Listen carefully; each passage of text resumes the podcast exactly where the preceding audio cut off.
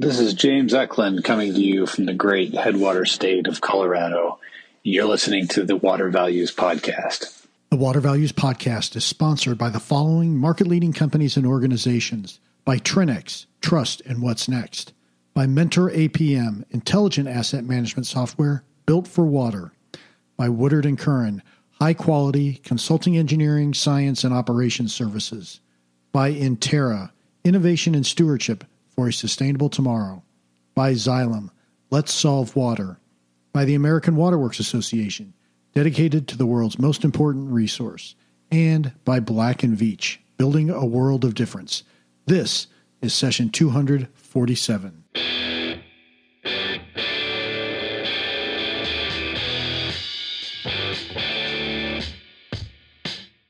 Welcome to the Water Values Podcast. This is the podcast dedicated to water utilities, resources, treatment, reuse, and all things water. Now, here's your host, Dave McGimsey. Hello, and welcome to another session of the Water Values Podcast. As my daughter Sarah said, my name is Dave McGimsey, and thank you so much for joining me. I hope everyone has had a terrific start to their holiday season. And we have a great show for you today. Tillie Walton, host of the PBS series Wild Rivers with Tillie joins us for a great look at the restorative power of water and water's impact on our lives. Tillie provides a great and much needed perspective, in my opinion, especially at this time of year where everyone's rushing to close deals, finish projects, get things done by the end of the year. It's just a much needed message. Uh, plus, Reese Tisdale is back for another Bluefield on Tap segment after we couldn't connect and get uh, one recorded for November. So uh, that two month hiatus comes to an end, and Reese is back for a Bluefield on Tap segment. Well, as you know, we always say thank you to our awesome sponsors at the top of every show. The Water Values Podcast is sponsored by Trinnex, Mentor APM, Woodard and Curran, Intera, Xylem, the American Waterworks Association, and Black and Veatch.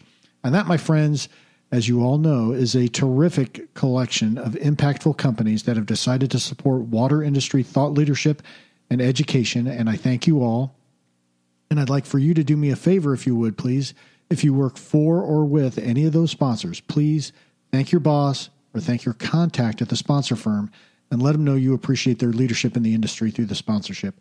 That simple little note of thanks will go a long way. Believe me, I hear all the time about how sponsors have been contacted by either their employees or someone who works with them. So thank you very much. And as long as you're letting the sponsors know how much you appreciate their support of water industry education and thought leadership, why not leave a rating and review on Apple Podcasts, Castbox, or whatever other podcast directory you access the podcast on? It's greatly appreciated, and also it helps others find out about the podcast. And also, please don't forget to subscribe to the podcast. Yes, I'm told that is somewhat important. So before we head on to the interview with Tillie, let's go to our Bluefield on Tap segment with Bluefield Research's Reese Tisdale. So take it away, guys. Reese, welcome back to another Bluefield on Tap. We missed you last month, uh, so it's been two months now. How you doing? It's actually now that you say that, it's good now that I've got internet again, or at least reliable internet. I was I was in Tennessee, and uh, you know, I you'd think that I would have good internet, but I didn't. So here we are. Good to good to hear your voice. Good to uh, good to see you. Amen. Likewise. Uh, so a lot lot has transpired in the water sector over the last two months. What is catching your mind? What's top of mind for the blue folks at Bluefield uh, at present? Yeah, so I mean, there's been some M and A. There's been you know news here and there, but obviously, and maybe this is the timing is perfect because just uh, yesterday yesterday morning, the uh, EPA just uh, announced the improvements to the lead and copper rule. So it looks like they're going forward with uh, their proposed plan to uh, make some changes and sort of tighten the screws on the uh, on cities and utilities uh, and communities when it comes to lead and water quality overall. Yeah. So when you say improvements to the lead and copper rule, can you kind of expand on that a little bit for us? Yeah, I mean, so I mean, you and I are closer to the same age than maybe some of the listeners, and so lead's been a problem for a long time. Lead and copper rule actually has been around since 1991, um, so it's not for lack of recognition as lead is a problem, um, you know, for health and childhood development in many cases. So uh, the EPA, you know, put guidelines in place and it's evolved over time. But for the most part, you know, there haven't been significant changes. And so, really, when the Biden administration came in, this was one of the focus areas. I think it was partly tied to broader infrastructure week and improvements, but also just water quality, whether it be lead and you know other things like PFAS. But in this case, um, EPA has now basically set a timeline for mitigating lead in uh, in public water supplies, community and non-transient, non-community water systems. Got it. And so, what's kind of the uh, what are some of the upcoming deadlines that utilities need to be aware of? And so, yeah, go ahead. Yeah, sorry, I don't mean to cut you off. I'm I'm I'm I'm jumpy about it. So, uh, the. Um, uh, so the biggest thing, so they made the proposal. There's going to be about a 60 day comment period um, as it happens, but really the next big deadline is next October, October 2024, in which cities and communities need to provide an inventory and or um, sort of remediation plan for uh, lead tested in their in their water supplies. Yep. And how much? Do you have any you know figures in terms of how much all this is going to cost? You know, Bluefield. So we did a look at this in 20, I believe it's 2019, because the question kept coming up and blah, blah. And so at the time, we estimated about a $32 billion market. Since then, that number has continued to climb, I think, partly just because of inflation and um, labor and everything else uh, related to it, but also just, I think, discovery of more and more um, lead. So, it's going to be pretty significant. I mean, to put things in perspective, you know, I think we've talked about this at Bluefield. We look at capital improvement plans of about 750 utilities every year. And as part of this exercise, I was talking to the team and, you know, what data do we have? Who's spending on it? So, City of Pittsburgh from 2023 to 2027, they're going to spend 136 million on lead service line replacement. City of Grand Rapids, Michigan, another 25 million over the next four years, and Louisiana was going to do another 54 million. So these are real dollars that are going to be spent, um, at least in their cases. Yeah, and I know that uh, I don't know if this is true for all states, but I know in in in my state of Indiana, utilities that have been proactive in dealing with this have received actually grants from uh, the the entity that operates the state revolving fund to help defray some of the costs of putting together the lead service line inventory and things of that nature. So it's been it, it pays to be uh, proactive in this for for the utilities. It seems to me. Yeah, and in the case of Indiana, I mean, shout out to 120 Water. I mean, that's an Indiana-based company that um, you know they're helping doing. They're sort of they. That's what they've launched their business on. Really, is inventorying. I think they really started with schools and you know they've expanded beyond Indiana and other states. So it's interesting. There are a number of different players that are targeting. It's sort of a weird, you know, there's a lot of money that's going to be spent, but it's a lot of really small jobs. So you know, it kind of it's the the opportunity is really bifurcated in two way and bifurcated, and that is one is inventorying. So companies that are uh, either developed or presenting solutions to understand what the extent of the problem is but then the second part of that is is the remediation piece, and that's really just local contractors coming in and replacing uh, lead service lines. Good points, Reese. Now, um, what's your take on where lead is primarily found, or is this kind of a this kind of a, a, a problem everywhere, or are there certain regions that are more affected by lead service lines than others?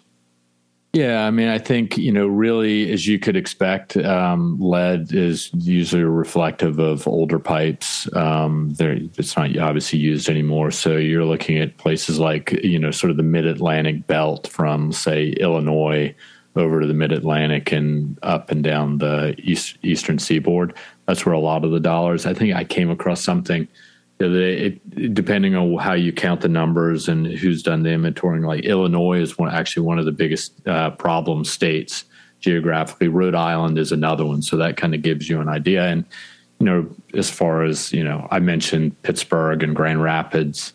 Um, they fall right in those uh, target zones. So that's where a lot of the dollars are going to be going um, going forward. Got it. Well, Reese, thanks for uh, enlightening us on this issue and uh, appreciate it. And we'll have a great holiday and we'll talk to you soon.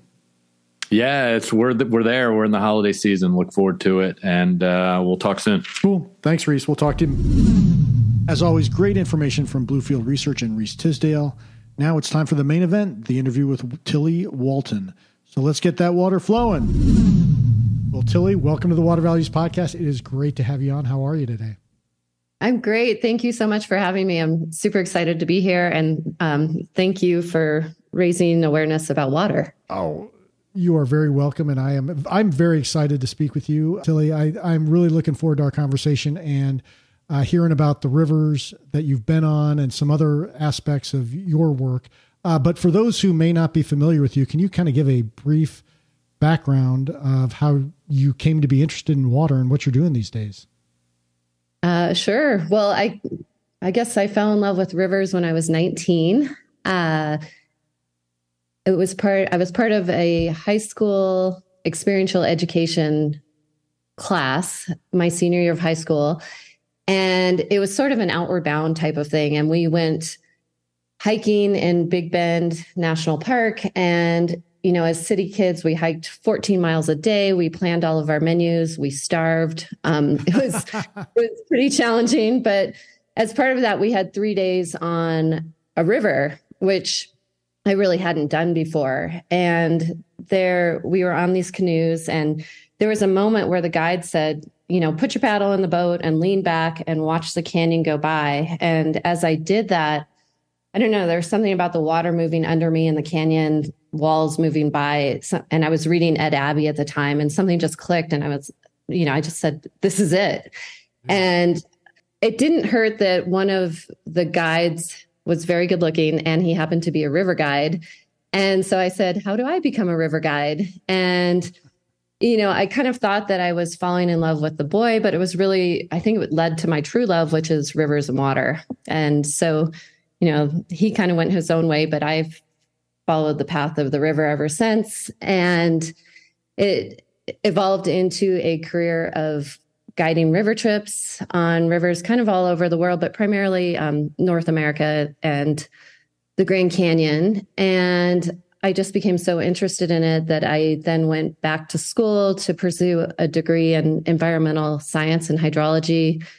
And, um, you know, I've been into hydrology and water resources and environmental management and planning all focused on rivers. And that, you know, one thing has just kind of led to another. I've been involved in lots of restoration projects, philanthropic work, and um, most recently, uh, this TV series called Wild Rivers with Tillie on PBS. That that's awesome. That your your career choice has led to that that varied of a life or that varied of a career. I mean, you you're doing all kinds of different things uh, going all over the world, tra- you know, traveling on these rivers. How how does a how do you get a TV show anyway?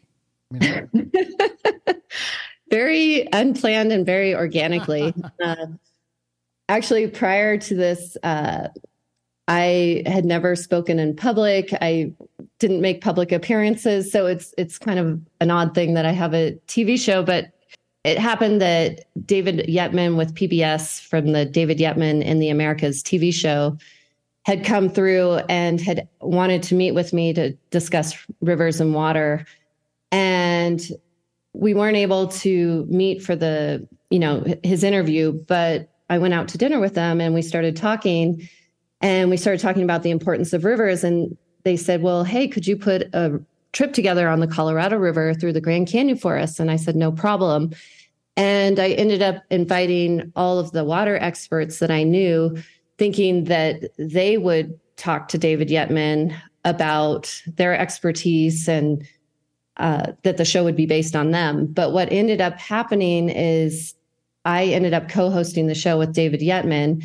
And we had such a great time that he said, Well, why don't we continue to follow the Colorado River past the Grand Canyon?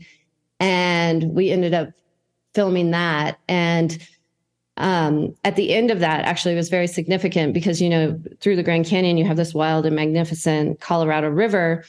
And we came to right below morelos dam below yuma arizona. And it's basically where the river runs dry because the colorado river no longer reaches the sea of cortez. And so when we were down there filming we came across this dry expanse of riverbed. And you know the colorado river is a river that provides water for 40 million people seven different states you know two countries mexico and the united states and um, many of the sovereign native american tribal nations. And we came down to the end of of this stretch and all we saw was sand. And then there was a tiny trickle of water that came by and it had plastic bottles floating in it and you could literally step over it. So when we stepped over this little trickle that once was the mighty Colorado River, it kind of clicked for me about it is so important for more people to understand what's happening to the rivers uh, in our country as well as around the world. And so after that trip, they had said, Would you be willing to co host the show with David? And I said, Sure, I've never done that. Why not? It would be fun. And then COVID hit. And so David stopped filming for a while and I was missing the river. And so I said, well, why don't we put another trip together? Because this last one was so amazing and we had so many folks do these incredible contributions and incredible projects came out of the trip. And so I brought a bunch of folks together from diverse backgrounds who actually had nothing to do with the river. And I invited the cameraman along and I said, why don't we film? I don't know what we'll do with it. And at the end, he said, Well, why don't we make a TV show? And I said, Oh, okay. And so we pitched it to PBS. They accepted. And I guess the rest is history. yeah, that is awesome. So it's not like Seinfeld at all, right? It's, uh... no, it's um, it's it's ever evolving and very organic. So the funny thing about the TV show is we do not have a script, so we never know the story that's going to come out of it. We invite experts along. Uh, you know, a lot of oftentimes members of the Native American tribes that have been on these rivers since time immemorial. And we we film as we go along, but we don't have a plot as when we when we start. And at the end, the cameraman uh, Dan Duncan, who's just brilliant, he's won a bunch of Emmys. Uh, he goes back and he says, Oh, I see these different threads through here. And he pulls it all together and puts it into the story. So they're completely un- unscripted adventures, and we never know what's going to happen. That's fascinating. I'd love, I love the, the peek behind the curtain, so to speak.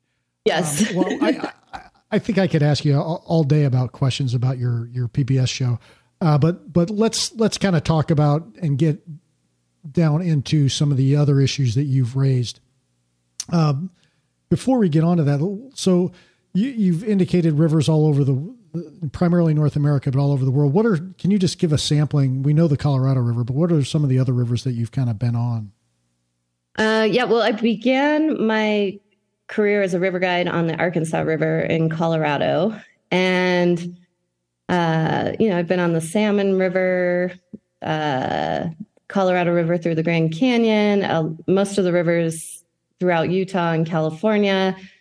Um, we just had the opportunity to do the Devil's River in Texas, which was really amazing. Um, the Rio Grande in Texas, um, some rivers in New Zealand and Australia. Um, I don't know, just basically all over, but not the only, I have yet to do rivers in the Eastern United States. And so I'm looking forward to that. Okay. Excellent. So it's good to get that that uh, that that background. So when you're, I, I, got a sense of it, but can you expand a little bit on when we say you know you, are spending time on the river? What what's that mean to you? yeah. So time on the river. Um, that's actually uh, that's actually kind of spending 24 7 on the river. So most of the river trips that I do are multi day expeditions. And so it'll involve you know putting on the river usually you don't have cell service or you know internet or anything uh, for you know it used to be when i was 19 that i would do 21 day long trips but now that life has gotten a little more complex uh, you know it's anywhere four to seven days but you know any time on the river is great. But it involves you know bringing all of your everything that you need with you all of your food all of your equipment um, packing everything in packing everything out um, floating down the river, camping on the side of the river, cooking on the river, uh, you know, doing side hikes, whatever it is, um, doing restoration projects, conducting science, um, uh, interviewing folks. Like everything is kind of done on the river. So I guess time on the river actually means um, in or or on a boat or alongside the river uh, continuously for multiple days at a time. Yeah. You know, based on your experience and you know, you've spent years on these rivers. Can you speak a little bit about how the rivers have changed over the course of time? Yeah, actually, let's see. That's a great question.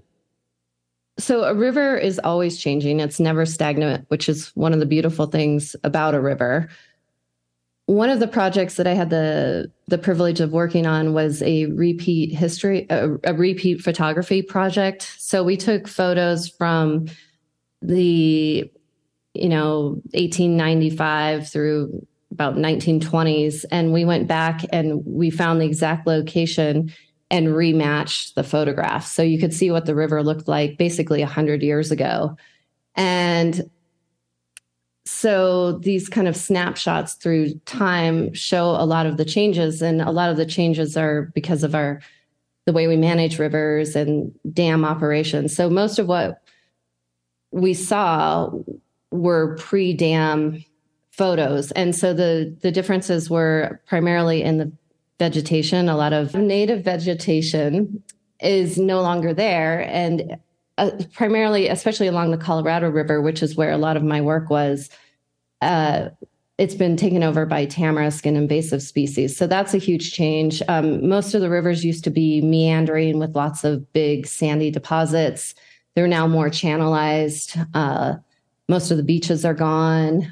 Um, you know, one of the most drastic, I guess, examples I've seen that you know, isn't over time is I, I believe it was the Klamath River that I was on at one point, and we had arrived late because the car had run out of gas, and uh, we put on the river, and they turned the dam off essentially, and the river went from this huge thing that we were rafting on to a tiny trickle and our boats were stuck on the side of the river. And then the next morning the water came back up and you know we were able to go again. But uh, and you also see that in the Grand Canyon. We call it the it's it's essentially like the tides of an ocean, um, depending on the dam operations, and it'll go anywhere from you know say five thousand cubic feet per second to twenty thousand CFS um, within the course of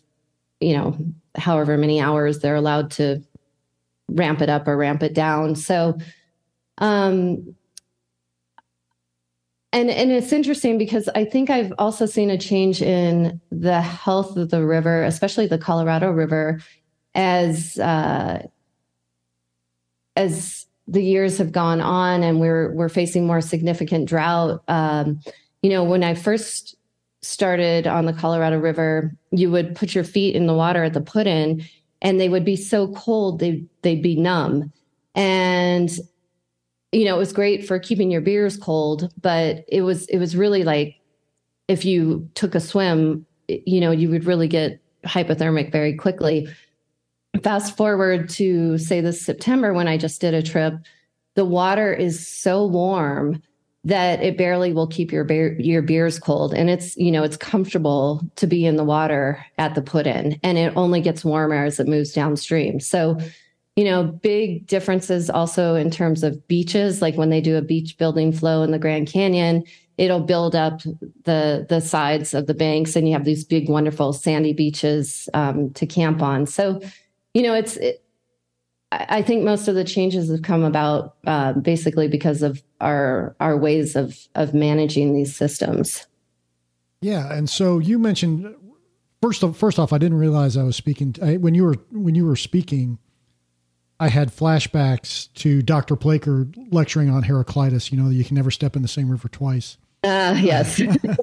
um, but but you mentioned uh, getting back to my point. You mentioned that you've worked on restoration projects, and I think hearing you describe how rivers have changed over time, when you've worked on these restoration projects, can you kind of give a, a sampling of what the goal of the restoration project was and how you accomplished the restoration? Sure. Yeah, one example would be the Yuma East Wetlands Restoration Project down in Yuma, Arizona. When we first started on that project, we came in and the river was filled with tamarisk. Uh, it was incredibly dangerous.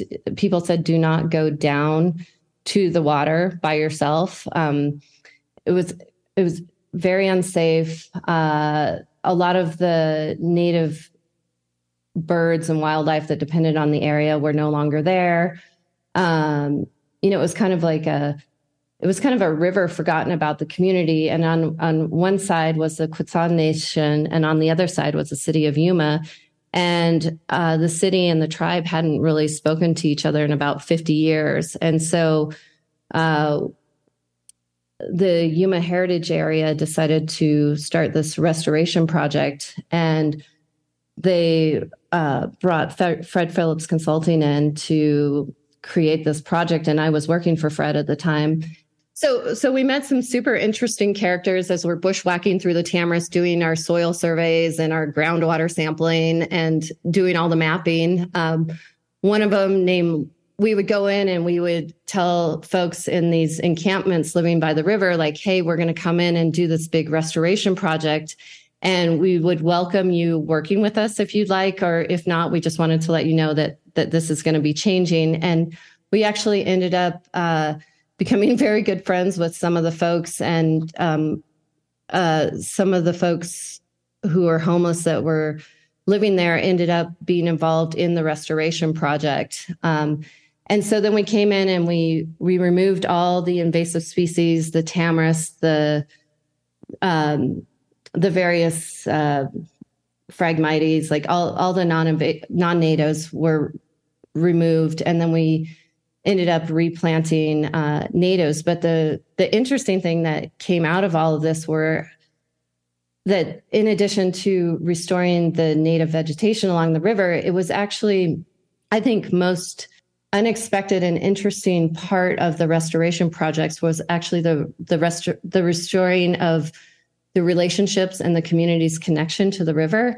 So the city of Yuma and the Quechan Nation, they actually ended up winning multiple awards for working together on these restoration projects. And um,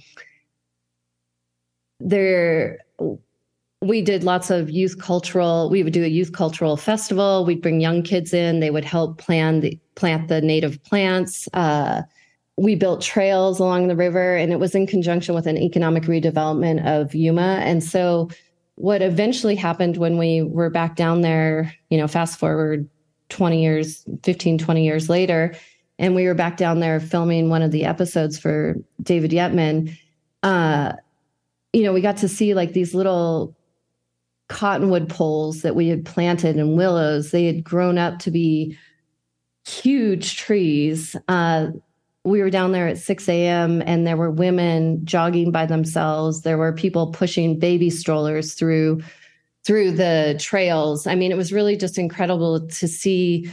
You know, it was a place that the community used. It was a place that the community was connected to. Uh, a lot of the monitoring showed, uh, you know, endangered species coming back. Uh, you know, just a whole restoration of the habitat, and you know the the kind of the farming the agricultural community the tribes the city everybody kind of came together in this restoration and everybody had a part of it. And so you know it wasn't just the wildlife that was restored or the the hydrolog- hydrological functioning of the of that piece of the river but but really like a community as a whole. It, that that's fascinating that uh the, when because most folks when you think of you know rehabilitation or re- restoration projects, it it has a, a strictly environmental benefit. But you've described it not just the environmental benefit, but much, much in much broader terms. Um, you know, almost like we've had Dr. Wallace J. Nichols on before, who's talked about the Blue Mind, and it sounds like you're heading that direction, uh, kind of with the the your time on the river and things of that nature. Could you could you talk about kind of the elements you see that how how rivers and water play a role in in Blue Mind and, and the environmental vitality and other aspects of of uh, well being?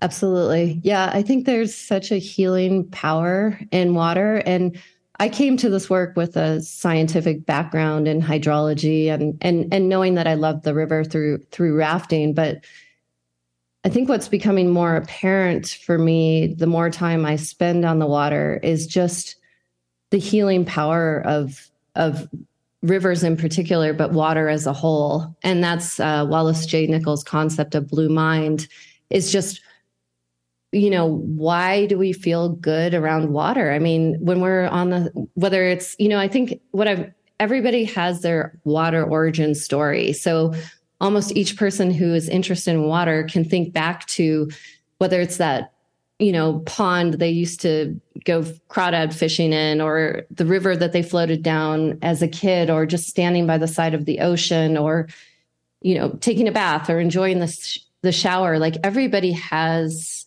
a connection to water. And it's because it's scientifically been proven that water has these calming properties that and and and the the research is kind of new and and Wallace J. Nichols has kind of coined this term of of blue mind um, and and the book about the the the science behind why we feel good around water. Um, but I think there's really a lot more to rivers and water, not only for the health of our planet, but the health of of us as a human species and and the health of each other. And and there's these healing opportunities and properties of water that that are just starting to be recognized. And as I do more of this work, I originally came to it from a science background that evolved into, you know, the restoration work and the rafting and and all of these things. And the more I've done it, the more I've realized like the reason why I like to do it is because I feel good when I'm on the river. And I notice people, it's you know, once a year I run an annual Grand Canyon trip where I invite folks from various backgrounds to come together um, and they start off complete strangers and they they end up as friends and family uh, but i watch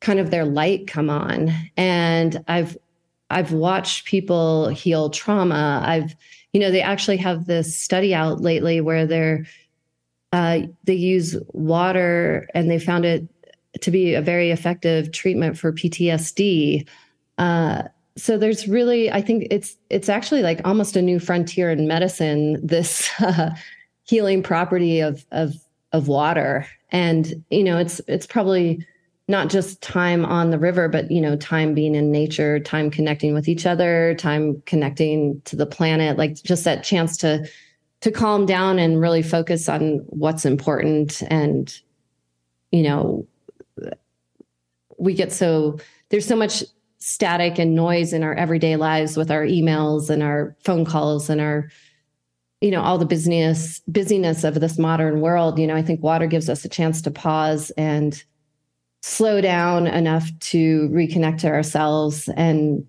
you know when we're given that chance to reconnect to ourselves it's it's just more of a chance to heal. And uh, i think that's an incredibly important aspect of water that we don't recognize in you know when we come when we come and we're just looking at it from a you know all the ways that we normally look at water like producing electricity you know our drinking water like all the incredible functions that it serves agriculture but there's also the incredible importance of of water is just feeding the human soul as well and and truth be told, that's why I like to spend all my time on rivers whenever I can.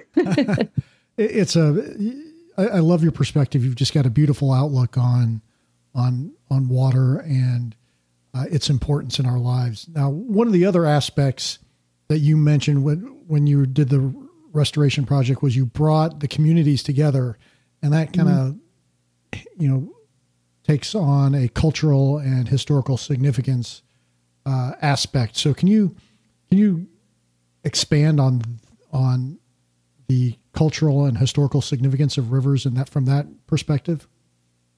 Yeah, I mean, rivers and water have been historically the gathering places for communities, you know, going way back in history. And, you know, it's off, they're oftentimes the places where families go to picnic or, you know, to gather, but they've, I, there's a lot of cultural and historical significance to rivers. You know, I think if you go back and to the Native American tribes, waters and rivers are the lifeline of this planet, and in so many uh, in so many different Native American tribes, the river is it, is the lifeblood of this earth, and so particularly a lot of the tribes I've worked with they have an incredible cultural connection to not only the water, but like, for example, a lot of the tribes in the Northwest in the Northwest United States to the salmon. Um, you know, I think as you move more into uh, more recent history, you have the economic importance of rivers, you know, through commerce. And, you know, th- those were the ways that we transported all of our grains and all of, you know, everything that we used for our, our economic growth. Um,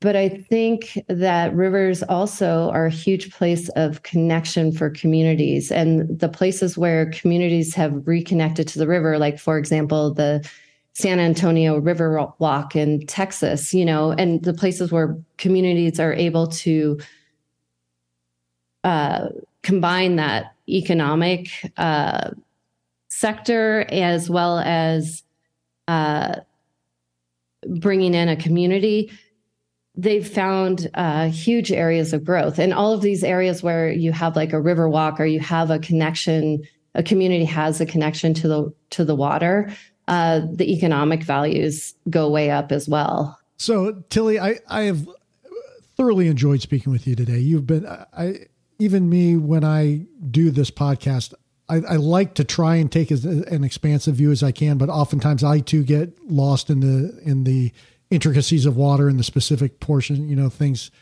um, you know, certain aspects of it. And so I love the the broader focus. You've kind of panned me back here, so I really appreciate that.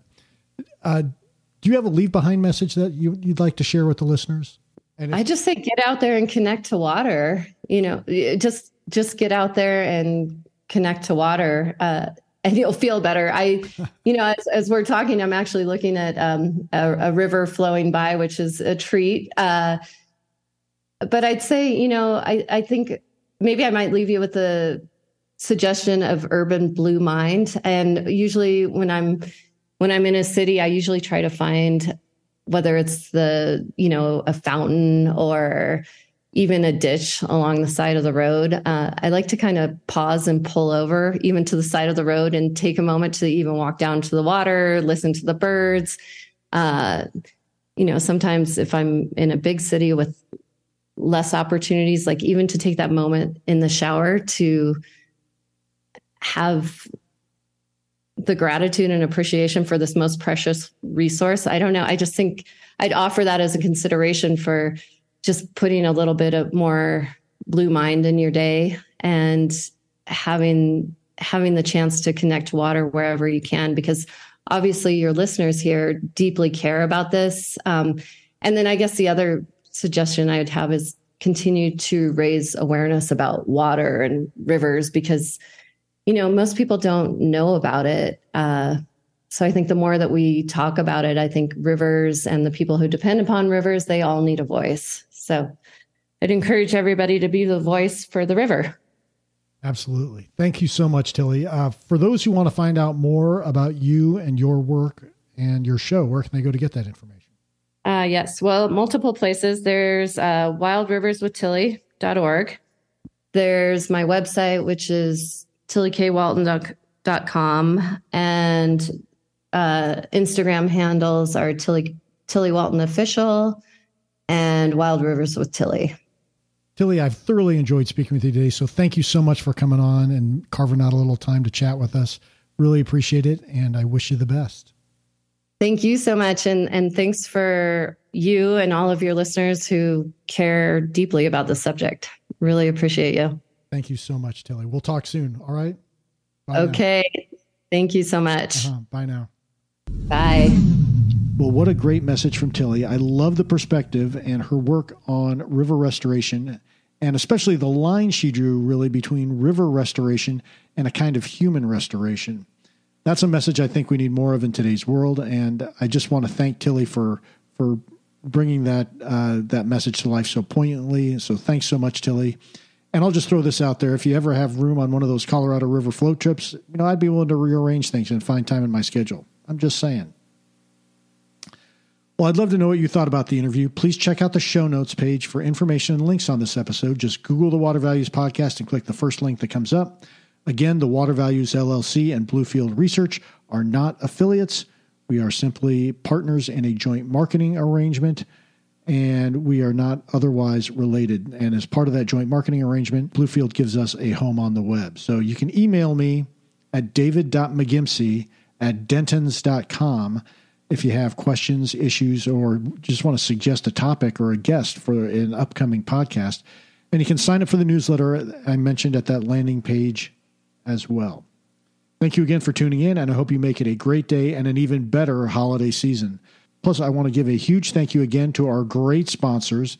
Sponsors of the podcast include Trinnex, Mentor APM, Woodard and Curran, Intera, Xylem, the American Waterworks Association, and Black & Veatch, and this show would not be possible without those great companies and industry leaders. And again, thank you for listening, and thank you for subscribing to the Water Values Podcast. Your support is truly appreciated. In closing, please remember to keep the core message of the Water Values Podcast in mind as you go about your daily business. Water is our most valuable resource, so please join me by going out into the world and acting like it.